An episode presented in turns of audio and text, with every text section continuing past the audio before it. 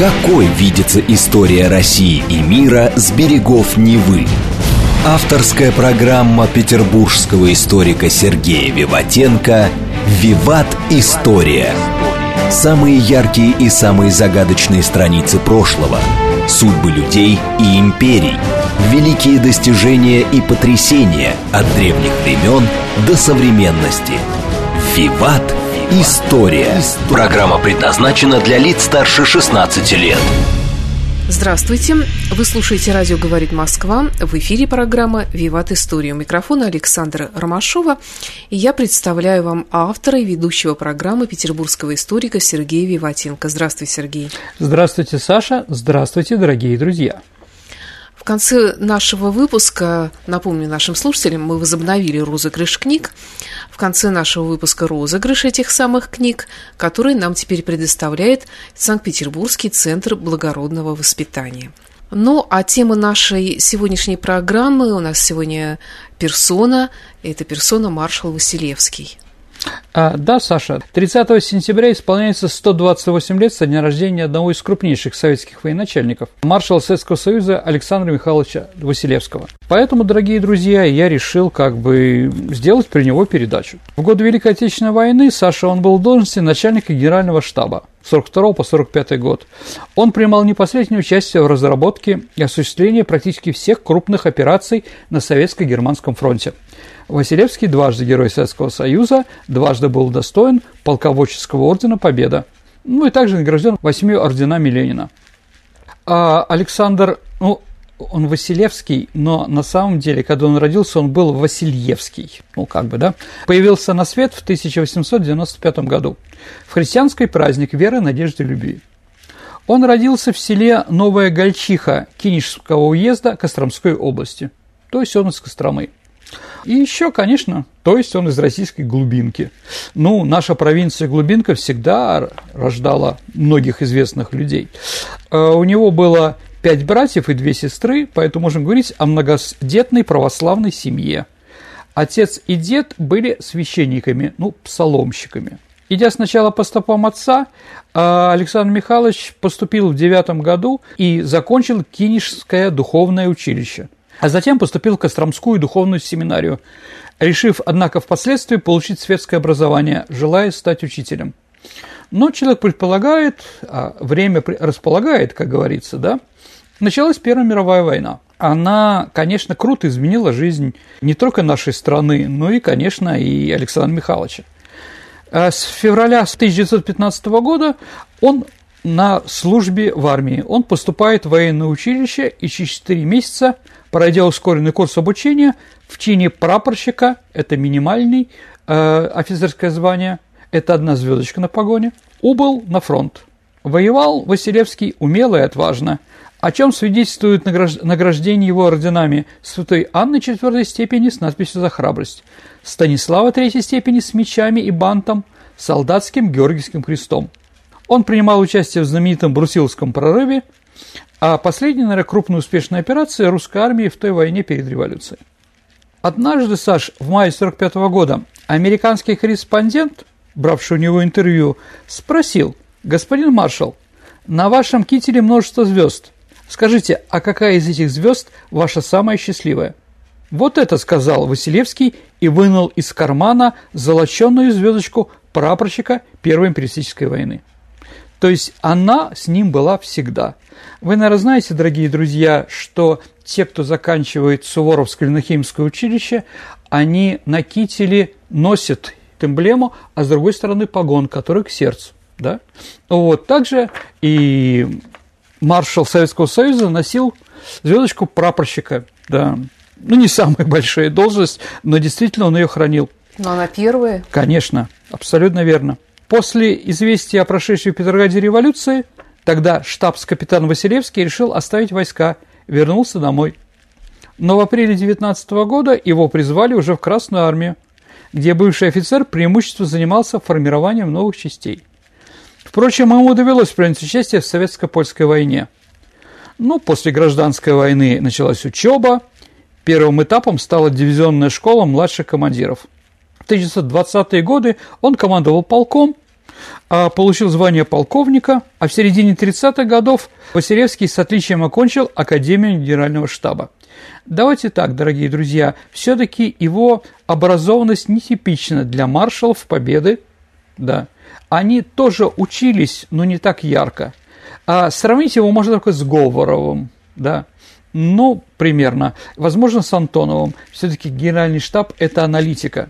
Здесь не просто там перед своими войсками, делая как я, с криком «Ура за Родину!» заставлены бежать на врага с квадратными глазами, что глядя на такого человека, враг сдается. Вот. А здесь именно аналитика. Поэтому это не характерный маршал Победы. После окончания академии, как я уже сказал, он тоже не характерно после этого учился или работал. Он получил назначением начальником кафедры тыла этого учебного заведения. А все-таки по-разному можно стать великим военачальником. Личной храбростью, да, быстро соображать на поле боя, давать приказы, а можно аналитиком в тылу, в Москве, в генеральном штабе, да, один склоняясь на карты или какие-то цифрами понять, где будет наступление или где нам наступать, да, вот. Но об этом еще поговорим.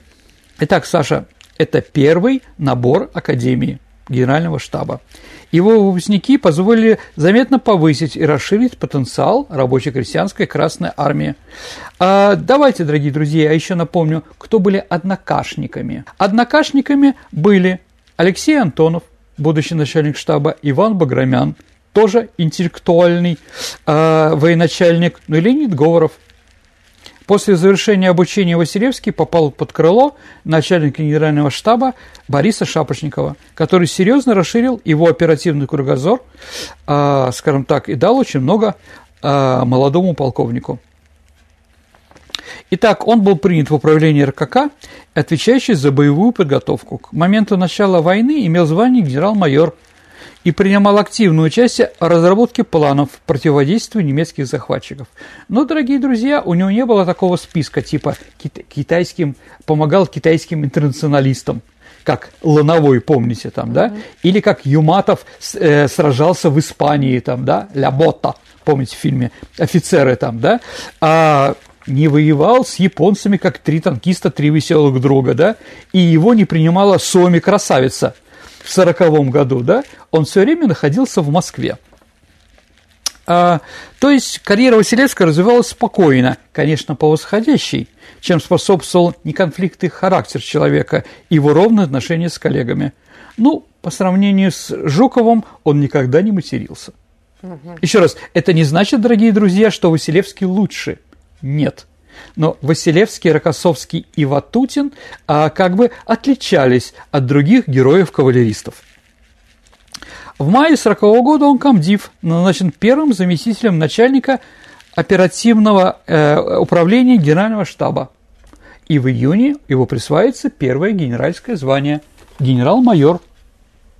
Принимал участие он в разработках многих важнейших документов – да, в том числе оперативных планов стратегического разверстывания нашей армии на западном направлении в случае начала боевых действий с Германией. Давайте немножко про источники. В личном деле Саша Василевского написано, что по данным на март 1938 года эти данные получены от старшего брата Дмитрия. Отец Михаил Александрович продолжает оставаться служителем культа, священником – там же и по настоящее время и живет. Но связь с родителями и личная и письменная утрачили у генерал-майора Василевского с 1924 года. Сложное было время, дорогие друзья. Понятно, да? И почему в 1938 году появился такой документ, вы, думаю, тоже понимаете, да? И в это же время, Саша, проходит первая встреча с товарищем Сталином на совещание руководства рабоче-крестьянской Красной Армии, посвященной стратегии будущей войны – а то, что она будет, Саша, не сомневался никто. После совещания Сталин подошел, взял за рукав Василевского, отвел его в сторону. Это уже вспоминает сам маршал. Товарищ Василевский, я внимательно слежу за вашей работой и нахожу ее очень полезной. Скажите мне, а почему вы не общаетесь с родителями? Мой отец священник, товарищ Сталин. Замерзшись, ответил Василевский. Ну и что, ответил Сталин.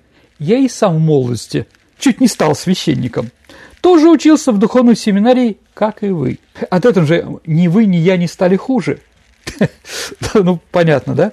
Сын не должен чураться своих родителей. Я вам очень советую написать ему письмо, навестить. Возьмите отпуск, я дам.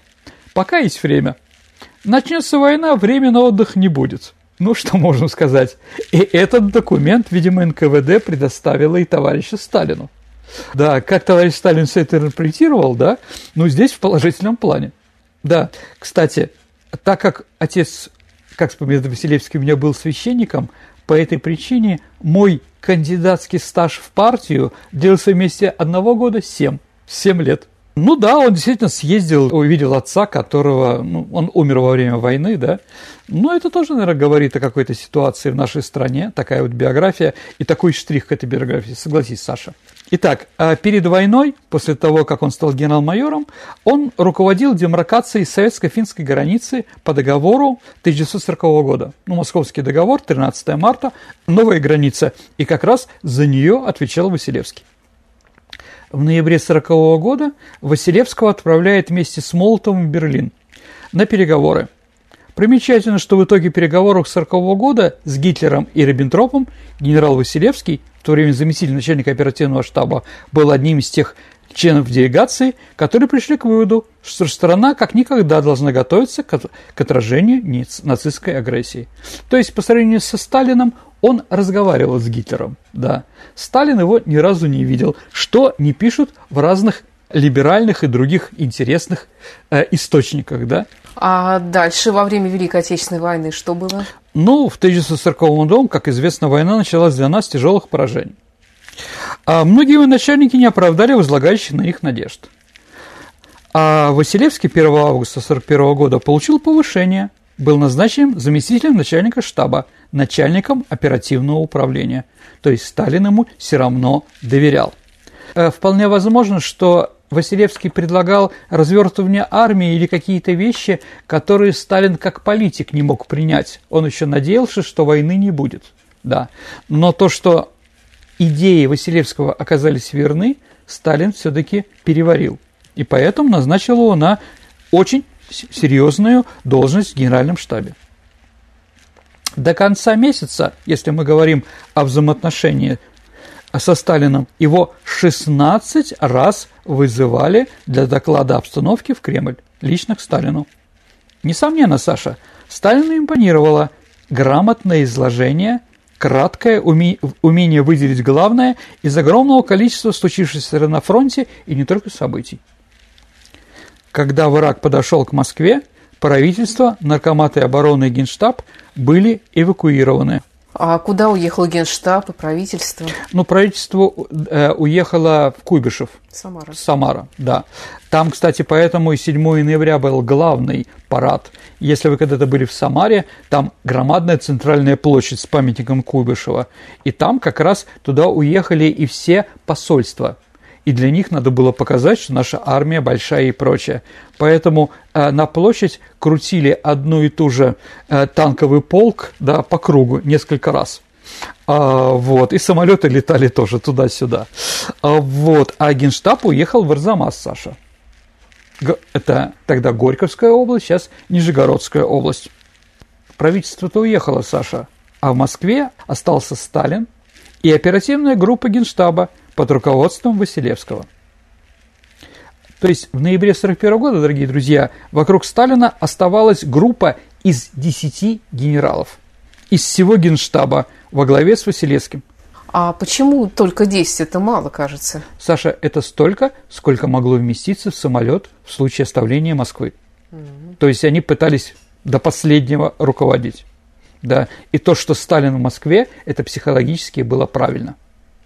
Однажды ночью Сталин, как вспоминает Василевский, позвонил маршалу, ну, будущему маршалу и спросил, «Скажите, товарищ Василевский, вы уверены, что мы отстоим Москву?»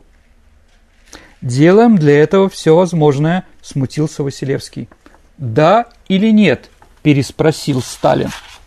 «Уверен, товарищ Сталин, Москву мы отстоим», – твердо ответил Василевский. «Спасибо», – сказал Сталин и положил трубку. То есть он все-таки сомневался. И такие вопросы задавал нескольким военачальникам, которым доверял. которые правду ему скажут, а не будут какие-то там ура патриотические вещи. А с этого момента Василевский исполняющий обязанности начальника генерального штаба, так как Шапошников, маршал Шапошников, то это время уже болел. Неизлечимо больной Шапошников на вопрос Сталина, кто его заменит, ответил «только Василевский». А, и поэтому он подписывал так по поручению Ставки Верховного Главного Командования и ставил свою фамилию, а начальник генерального штаба или прочее никогда в то время Василевский не писал. Но если мы говорим про Василевского, да и вообще про наших маршалов этого времени, а, и читая их биографию, Саша, ну, наверное, можно сказать, что из военной биографии Василевского трудно вычленить одну какую-то крупную операцию, один драматический эпизод, в котором в наивысшей степени проявились его способности, умения и таланты. Ну, допустим, у Говорова можно найти операция «Искра», да, у Жукова нет – у Рокоссовского, ну, наверное, операция Багратиот, да? А здесь было все очень широко, их было очень много. Однако, Саша, я бы вот что сказал. Все-таки, пожалуй, все же такова является, наверное, первая битва, наиболее трагический период битвы под Москвой осенью 1941 года. Тогда в полной мере проявляется талант Василевского, от которого требовалось собирать точные данные и сведения с фронта, а извините, там фронт оголился, они бежали там, где наши, где не наши, а где сейчас отошедшая часть, это же все сложно. Да. И он все время информировал товарища Сталина и Ставку обо всех изменениях. Быстро и точно разрабатывал планы и директивы, строго контролировал выполнение всех решений Ставки. Следил за боеготовностью войск, формированием и подготовкой резервы, материальным обеспечением армии. А вы знаете, ну, как бы я говорю вроде так Симарон, на самом деле не всегда так бывает. Ведь э, руководитель страны отдает много приказов. Да. Другой вопрос, контролируют после этого выполнение этих приказов? Не всегда, Саша. Есть какие-то другие люди, которые собирают эту информацию, а потом проверяют. Так вот, Сталин мог всегда быть спокойным. То, что он приказывал как верховный главнокомандующий Василевского, Василевский выполнит в срок и когда нужно. Это тоже такое качество, которое очень нужно во время войны, да и вообще в руководстве нашей страны. Ну вот, Саш, я сейчас подумал немножко, да. А, смотрите, в массовое создание все-таки вошел Жуков Георгий Константинович, как стратег, который возглавил фронт трудные дни октября 1941 года, сумел стоять советскую столицу, да, что там установил немецкое наступление, развернул успешное контрнаступление буквально под стенами города. Ну, все это, наверное, верно. Однако победа на фронте готовился в тылу. В условиях эвакуации Совнаркома аппарата Генерального штаба вся ответственность и тяжесть управления государством и вооруженными силами легли на Сталина, Молотова, Маленкова и Лаврентия Берию а также на оставшуюся в Москву небольшую группу генштаба во главе с генералом-майором Василевским. Его сын Игорь вспоминал, что отец практически не появлялся в 1941 году во время кон- э, отступления и контрнаступления под Москвой. Я видел все несколько раз в этот период. Понятно почему. Благодаря смелым решительным действиям будущего маршала Вермахт удалось не только остановить на подступах к Москве, хотя передовые отряды немцев смогли добраться и до пригородов, но отбросить противника, тем самым давая возможность обороняющимся восстановить силы и подготовиться. 26 июня 1942 года Василевского назначает начальником генерального штаба, а с 14 октября одновременно и заместителем наркома обороны СССР. К тому времени все помыслы военачальника занимала Сталинградская битва.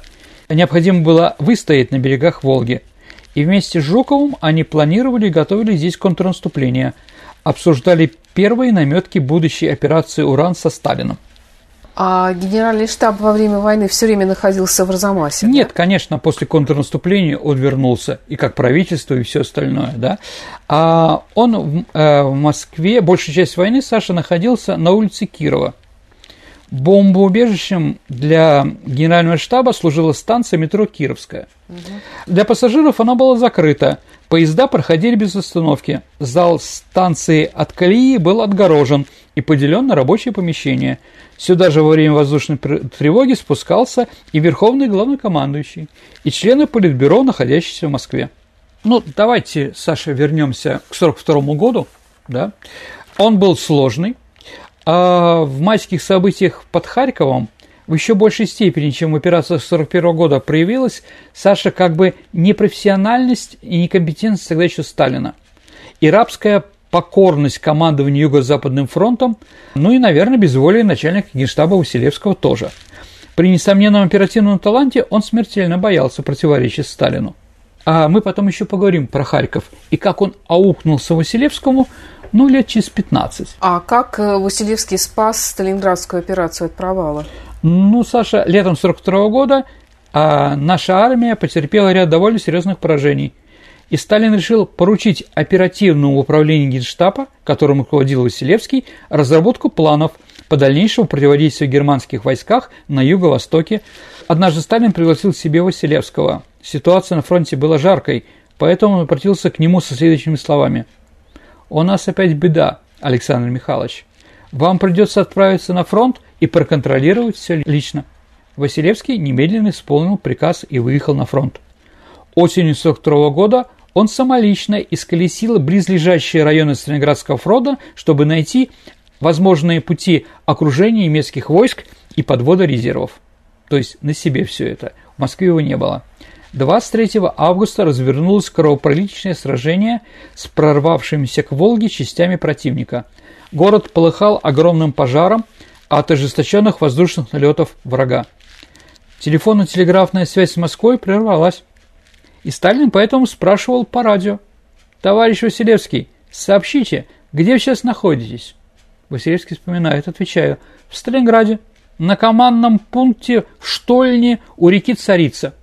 Ну, Царица – это река, потом Царица назывался до этого.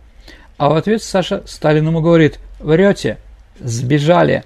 Наверное, вместе с Еременко, командующий в то время Юго-Западным, Юго-Восточным фронтом, сбежали уже давно, сидите на левом берегу Волги. Вспоминает Василевский, я оторопел и отвечаю. Со мной здесь товарищ Маленков и товарищ Малышев. Трудно было в этой обстановке сохранить душевное равновесие, пишет он дальше. Все мы ясно понимали, какую смертельную угрозу означает падение Сталинграда. И Сталин тоже прекрасно понимал. Итак, в сентябре 1942 года Василевский и советское командование приступило к разработке операции «Уран». А Василевский находился на Юго-Восточном фронте, как я уже сказал, а Жуков на Сталинградском. В контрнаступлении должны были участвовать войска трех фронтов – Юго-Западного, Донского и Сталинградского. Им противостояло 49 дивизий и составы группы армии «Б», ну и, конечно, 7-я армия Паульса. А, еще раз, дорогие друзья, что бы там ни говорили про Жукова, но непосредственным руководителем операции «Уран» был Василевский, представляющий ставку в войсках. С начала контрнаступления Жуков был отправлен на Западный фронт, то есть к Москве, для проведения отвлекающей операции «Марс».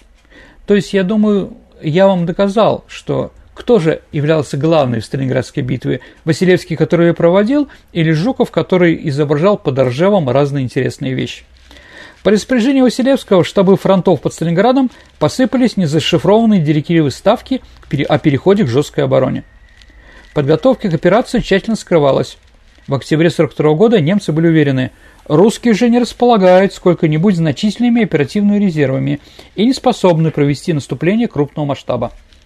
Итак, в ходе Сталинградской операции Саша в полной мере проявляется военный талант Василевского, ну, который выразился, наверное, правильном выборе направления основных атак, направления главных ударов, точка определения слабых участков в неприятельской обороне и грамотном распределении сил для быстрого прорыва обороны. Под руководством будущего маршала советская армия впервые осуществила масштабную операцию по окружению и разгрома большой группировки противника. Фактически Александр Михайлович повторил любимый прием немецкого командования. Но если Саша вспомнить начальные этапы войны, то вермахт очень часто применял тактику для окружения советских формирований типа «котел». Ну и использовал немцев танки в качестве главной силы прорыва. Этим самым германские войска очень быстро прорывали оборону и заходили в тыл. А Василевский делал то же самое. А с другой стороны, С другой стороны, Василевский, на всякий случай, понимая сложную ситуацию, но мы помним, дорогие друзья, эта сложная ситуация называется «наступление Манштейна». Юрий Бондарев «Горячий снег». Он в то же время, когда еще наступление даже не началось, он заставлял наших артиллеристов учиться стрелять по танкам до 152 калибра. То есть это очень большие калибры, которые не предназначены для стрельбы по танкам, но здесь надо было собрать все, чтобы не дать, не допустить немцев, э, скажем, и, и уничтожить их. Сергей, давай прервемся на несколько минут и послушаем новости на радио «Говорит Москва».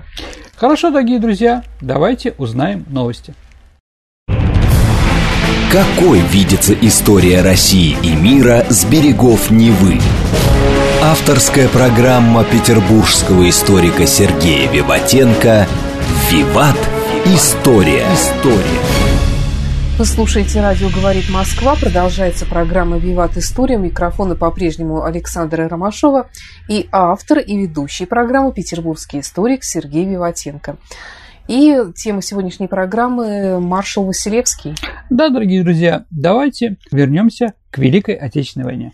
Э, Константин Константинович Рокоссовский впоследствии писал, создавалось впечатление, что роли командующего Юго-Западным фронтом находится Василевский, главштаба. Конечно, он не должен был замещать с собой Ватутина – но на самом деле это свидетельство подчеркивает, насколько тщательно Василевский готовился к наступлению. А, Сергей, а у него были какие-то, может быть, ссоры или вообще какие у него были взаимоотношения с маршалом Жуковым? Но надо сказать, что между Жуковым и Василевским, двумя совершенно различными по характеру и темпераменту полководцами людьми, не возникало из-за этого соперничества. Генерал армии Иванов так охарактеризовал их отношения – Александр Михайлович довольно определенно отдавал пальму первенству Жукову, а Георгий Константинович вел себя с начальником генерального штаба как равный с равным, чего не допускал во взаимоотношениях ни с кем из известных мне военных руководителей. Конец цитаты. Да, Жуков писал, Александр Михайлович не ошибался в оценке оперативно-стратегической обстановки, поэтому именно его Сталин посылал на ответственные участки Советско-Германского фронта в качестве представителей Ставки. Ну, тут действительно Жуков, да, отдает ему должное. В ходе войны во всей полноте развернулся его талант военачальника крупного масштаба и, внимание, глубокого военного мыслителя, что, конечно, у Георгия Константиновича не было. В тех случаях, когда Сталин не соглашался с мнением Александра Михайловича, Василевский умел с достоинством и вескими аргументами убедить Верховного, что в данной обстановке иного решения, чем предлагал он, принимать не следовать. Он не повышал голос, но у нас, как известно, глоткой города берут. Уважительное отношение к людям вне зависимости от их ранга и положения – особая примета маршала Василевского как личности. В служебных отношениях с подчиненными он при необходимости ограничивался такими упреками. То есть, еще раз, какие главные ругательства были у маршала Василевского. Первое, после которого офицеры могли стреляться. Вы сегодня меня огорчили. Очень интеллигентно. Второе. Извольте впредь быть аккуратным. Надеюсь, мои замечания не останутся без последствий. Но это уже все. Это край, как говорится, да? После прорыва немецкой обороны под Сталинградом он получает а в середине января звание генерала армии. А через 29 дней, Саша, 16 февраля, ему дали маршала. Это тоже говорит об определенном, да, о таком росте его. Если мы говорим про 43 год, то, наверное, следующее сражение, в котором он активно принимал участие, и действительно а мы можем сказать, что он внес победу в этом сражении, это, конечно, Курская битва, в котором произошло сражение, которое раньше называлось генеральным. Василевский координировал отставки действия Воронежских и Степных фронтов. Ну, Саш, казалось, Красная Армия на пути к победе. Исход войны скоро будет решен. Но проведем эпизод, который показывает Саше, расслабляться было рано. Сталин никому не прощал ни малейшие ошибки, и любимчиков у него, у вождя, не было в принципе, и они быть не могли. При координировании наступления Воронежского степного юго-западных фронтов маршал Василевский неоднократно был в войсках. И вот он, едва вернувшись, получает от Сталина следующий документ. Сейчас уже 3 часа 30 минут, 17 августа, а вы не изволили прислать в Ставку донесение об итогах операции за 16 августа и о вашей оценке обстановки. Далее Саша Верховный главнокомандующий с вариациями повторяет эту мысль и резюмирует. Последний раз предупреждаю. В случае, если вы хоть раз еще позволите забыть о своем долге перед Ставкой, вы будете отстранены от должности начальника генерального штаба. Еще раз, через Василевского проходило громадное количество информации, да, и выводы он из нее делал на основе лично увиденного и проверенного, а также докладов участников готовящейся операции. А он всегда заботился еще во время операции, всегда об этом думал и о технике, и о людях. Проведем подтверждение один из докладов Верховному главнокомандующему во время подготовки Крымской наступательной операции 1944 года. Товарищу Сталину от 3 марта 1944 года. Сегодня на месте ознакомились с условием подготовки Крымской операции. Прошедший вчера и сегодня дождь окончательно вывел из рабочего состояния дороги. Весь автотранспорт стоит на дорогах в грязи. С трудом кое-как работают лишь трактора. От попытки пробраться к Рейзеру, ну это один из командующих дивизий, на машине пришлось отказаться. Летели на самолете У-2. При таком состоянии дорог начинать операцию нельзя. Не сумеем за продвигающимися войсками подать не только пушки и снаряды, но даже продовольствие и кухни. К тому же переправы на Севаше разрушены штормом в последних числах февраля, и восстановление из-за подвоза материалов задерживаются. На основе всего виденного лично Лично я подчеркиваю, Саша. А, и на основе докладов непосредственных участников подготовки операции считают, что крымскую операцию можно будет начать лишь 15-20 марта. Александров. Ну, это секретное имя Василевского. И Ставка согласилась с доводами Василевского, хотя давай-давай, как бы да вперед, они волнуют, там, где олень не пройдет, русский солдат пройдет, и многое другое дивных вещей, но Василевский понимал, это о чем говорит? О том, что он мог все-таки противоставлять идеям товарища Сталина, а во-вторых, самое главное, он думал о солдате. Он думал, как приказ, который он даст, будет выполняться да, простыми людьми. Да, и сколько будет потерь. Сергей, а ты сказал секретное имя Василевского Александров. А, а зачем это нужно? Ну, еще раз, в переписке такие вещи. Константинов, Жуков, Иванов, Сталин. Угу. Вот там. Ну, они все время меняли еще такие имена, да? А ну, зачем? Ну, для конспирации. Хотя, наверное, немцы понимали, кто где находится, да? Но, с другой стороны, иногда их тоже можно было обмануть. Хоть чем-то, да? Сергей, расскажи все-таки подробнее, если можно, о взаимоотношениях Сталина с Василевским. Ну, давайте так. Эм, подробно не буду, но какие-то точки поставлю над «и». А, во время Великой Отечественной войны только по официальным записям Василевский встречался со Сталином 200 раз. Это очень много раз в 5 дней. Да, и вы знаете, если мы говорим, что школа Генштаба, которая победила немцев, конечно, автором и теоретиком этой школы являлся Василевский. Как бы хорошо не относиться к Антонову или Шапошникову, все-таки не оказали на наш генеральный штаб такого влияния, как э, это сделал Александр Михайлович. Поэтому, дорогие друзья, да, многие генералы, генералы армии и будущие маршалы называли себя учениками Василевского. Так вот, Саша, я считаю, ну, мнение такое, да, мое личное, субъективное, что главный выпускник школы Генштаба в годы Великой Отечественной войны, школы Василевского, это товарищ Сталин. Василевский научил его, что такое современная война. Вначале у товарища Сталина было много ошибок и, извините, много политиканства. Поэтому у нас были проблемы. Но именно Василевский своим четким, кратчевым и интеллигентным голосом да, и интеллигентными словами заставлял Сталина, э, скажем так, поменять свое мнение. И поэтому, еще раз, как бы это ни звучало, но Сталин – ученик Василевского в генеральном штабе. А именно Василевский в начале 1943 года предложил присвоить звание маршала Сталину. Тоже как бы кто-то должен был, да? А сам Василевский вспоминал. Один раз мне лично Сталин, помню, приказал, приказываю спать в течение суток хотя бы пять часов. И проверял после этого, исполнял ли этот приказ. Да. Но это тоже, наверное, о чем-то говорит. Хотя, конечно, для Сталина, да. А Василевский же не был членом Ставки? Да, дорогие друзья, действительно, он не был членом Ставки, когда она была организована. Был начальник генерального штаба Шапошников. Но Жуков э, а, четко после войны определил положение военной власти в СССР. А Ставка – это Сталин. ГКО – это Сталин. Политбюро – это Сталин. Члены Ставки не собирались никогда, и членами Ставки Сталин не считался. Ставка, в принципе, была фикцией коллегиального руководства, хотя у нас иногда пишут другое, это мое мнение, и Жукова.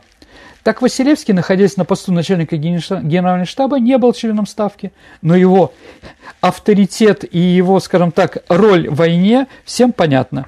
Еще раз, это не нужно было, это была такая комарилья, что ли, вокруг Сталина.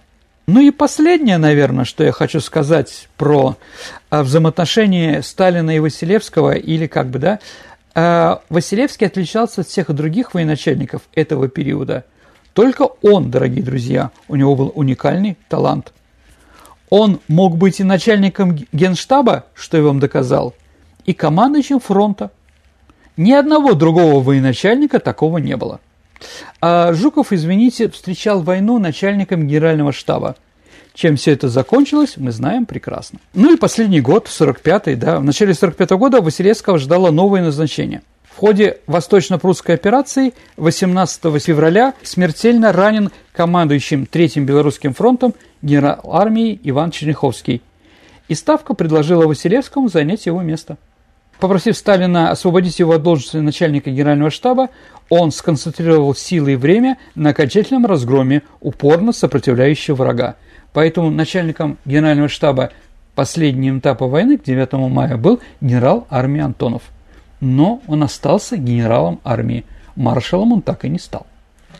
Но давайте приведу такой факт. Нацисты считали Кенигсберг одним из сильнейших крепостей Европы. Его оборонял 130-тысячный гарнизон. У нас про это передача была, может быть, мы еще поговорим когда-нибудь про это. Однако на четвертый день штурма крепость пала. Остатки немецких войск сдались в плен. За четыре дня Василевский уничтожил громадную группировку. А более громадная победа у Василевского еще будет через месяцев 6-7. Но об этом поговорим немножко попозже. Лично командуя войсками Третьего Белорусского фронта, Василевский стремился ограничить потери продуманными решениями. План взятия Кенигсберга был разработан так, чтобы в начале рядом операций ослабить противника и только после этого приступить к штурму города. В результате объявленная Гитлером неприступная крепость Кёнигсберг была взята штурмом в принципе за трое суток. У военачальника, говорит Василевский, такая работа. Он несет ответственность за жизнь тысяч и десятки тысяч воинов. И его долг – каждое свое решение взвешивать, продумывать, искать наиболее оптимальные пути к выполнению боевой задачи. Расчетливость и осторожность в рамках необходимости, по мнению Василевского, является не отрицательным, а положительным качеством военачальника. Думаю, Жуков смеялся над этим или хмылялся долго, если он это читал. Во время Восточно-Прусской операции Василевский был контужен и награжден Вторым Орденом Победы. Все участники операции были награждены медалями за взятие Кенигсберга. То есть это, в принципе, единственный город, не столица, за который выдавали медали. Да, за взятие. А в конце июня 1945 года, когда война уже вроде закончилась, с московского перрона Казанского вокзала на поезд Москва-Чита садился степенный человек в новой форме генерал-полковника – не маршала, а генерал-полковника. На его мундире не было орденских планок и орденов, и вообще этот мужчина старался быть неприметным. При оформлении купейного проездного билета военный воспользовался требованием наркомата обороны, и билет был выписан на имя генерал-полковника Александра Васильева. Проводнику от железнодорожного руководства было дано строгое задание никого не подсаживать в купе этого генерала. То есть он поехал решать окончание Второй мировой войны, уничтожение Квантунской армии. Последнюю точку Второй мировой войне Красная Армия поставила в ходе короткой, но яркой дальневосточной кампании. На этот раз маршал Василевский был назначен главнокомандующий всеми нашими войсками на этом ТВД, на Театре военных действий, Саша.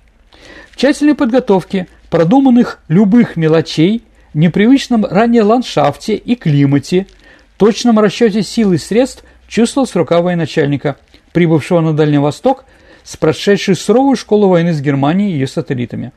Все это позволило начать боевые действия 9 августа 1945 года, добиться высоких темпов наступления и скорой капитуляции императорской Японии с минимальными собственными потерями. А какие цифры ты можешь привести?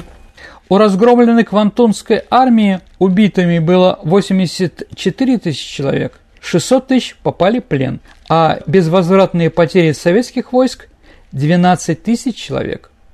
На такую громадную, да, это считается и военными историками мира, Европы и прочее, самой удачной наступательной операцией всех времен и народов такую площадь за такое время и с такими потерями против такого врага никто никогда не воевал. Да, и тот, кто твердит, дорогие друзья, что Красная Армия завалила противника своими трупами, не вспоминает почему-то об этой операции. А можно сказать, что маршал Василевский был недооцененным военачальником? Ну, Саша, а есть в нашем городе улица маршала Василевского? Не да. знаю такой. Ну, Понимаете, да? А в фильме «Освобождение» или «Солдаты свободы» там другие герои, определенно.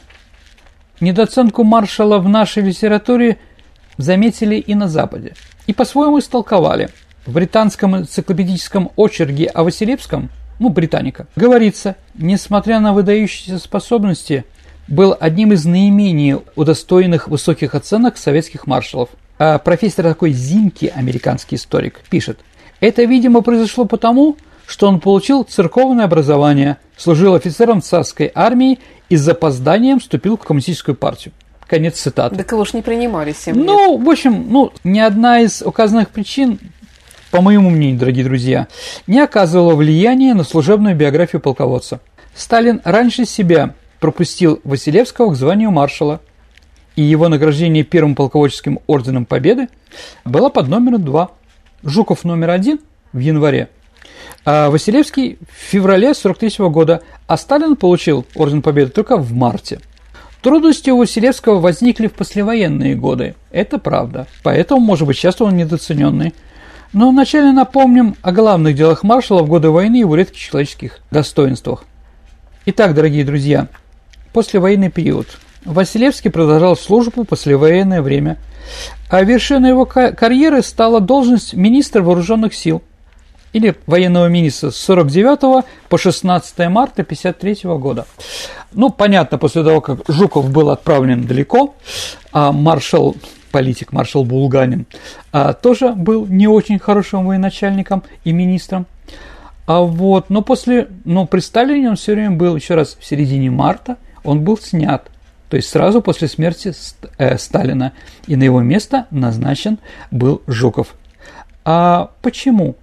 А потому что Хрущев, Хрущев терпеть маршала Василевского не мог. А почему? А он ему не просил Харьков, где он был начальником, ну, скажем так, да, членом Ренвоенсовета фронта, да, Хрущев. Понятно, что он там все время писал Сталину. Еще раз, Хрущев несет очень большую да, ответственность за поражение под Харьковом. Но он, как политик, все сбросил на Василевского. Что он был виноват? Да. И маршал Василевский подал прошение об отставке по состоянию здоровья в декабре 1957 года. Ну, как это было, я сейчас вам напомню, дорогие друзья. В 1957 году Василевский, как вспоминает Константин Симонов, Жуков пригласил его в свою машину – и пришел следующий разговор. «Как, Саша, не думаешь ли ты, что тебе нужно заняться историей войны?» Этот вопрос, как вспоминает потом Василевский, стал для меня неожиданным, но я сразу понял, что за этим стоит спросил, «Что, Георгий, как это понять? Понять так, что надо уходить в отставку? Пора уходить?» Ну, да, Жуков ему намекнул. И последнее, что сделал Василевский, будущий на службе, это вступился в защиту Жукова – когда его пытался снять Хрущев. Ну и после этого понятно, что никакой карьеры у него не было. Да, он действительно стал писать свои воспоминания. Почитайте, они очень интересные. А как он сам говорил, я долго не решался сдать свою рукопись в издательство. Что я скажу нового? Уже многие военачальники рассказали о войне. У меня не было ни дневников, ни каких-либо других записей. Я неукослительно соблюдал требования Верховного Главнокомандования о сохранении тайны высших в военном руководстве. Поэтому, как Леонид Ильич Брежнев, дневников во время войны он не вел. Все тетради, которые я вел, я сразу давал в архив. Но у него была прекрасная память, и ему немножко помогали. И у него еще, Саша, был каллиграфический почерк такой. Церковно-приходской. Да. А он тоже говорил, я ведь первичное образование получал в ЦПШ, в церковно-приходской школе. Там учили писать на всю жизнь, с розгами, если в том была необходимость. И вот, дорогие друзья, да, можно прочитать его воспоминания. Единственное, что я хочу оттуда процитировать, и действительно я полностью с этим согласен. В жизни я оказался на своем месте и горжусь, что я всего себя отдал своему народу. Конец цитаты. Памятники к сожалению, Василевского их не так много, они есть в Костромской области, есть в Калининграде. Притом в Калининграде он не стоит и не на коне, он типа, скажем так, на одной ноге. То есть он перед, ну, скажем так, пал на колени, можно так сказать, да, перед теми погибшими солдатами, да, тоже характерно очень. Жукова представить себе на коленях перед списками спавших солдат, да, просто невозможно, а его, да, ну, еще там пару слов, чтобы было просто понятно. Один раз в Василевске в конце войны проходил строй солдат. По команде Смирно они увидели маршал, да? И заметил немолодого солдата, у которого не было наград. Мы потом, я еще об этом скажу. Но у него было пять полосок ранений. Знаете, дорогие друзья, желтая полоска – легкое ранение, красное – тяжелое. И вот солдат ничего, кроме этих пяти полосок, не заработал в годы Великой Отечественной войны. Узнав, что тот был пять раз, пять раз ранен, он при всех наградил его орденом Красного Знамени. Просто шел и наградил. Интерес к людям, общение с различными категориями военнослужащих от солдат до генералов было характерной чертой деятельности Василевского.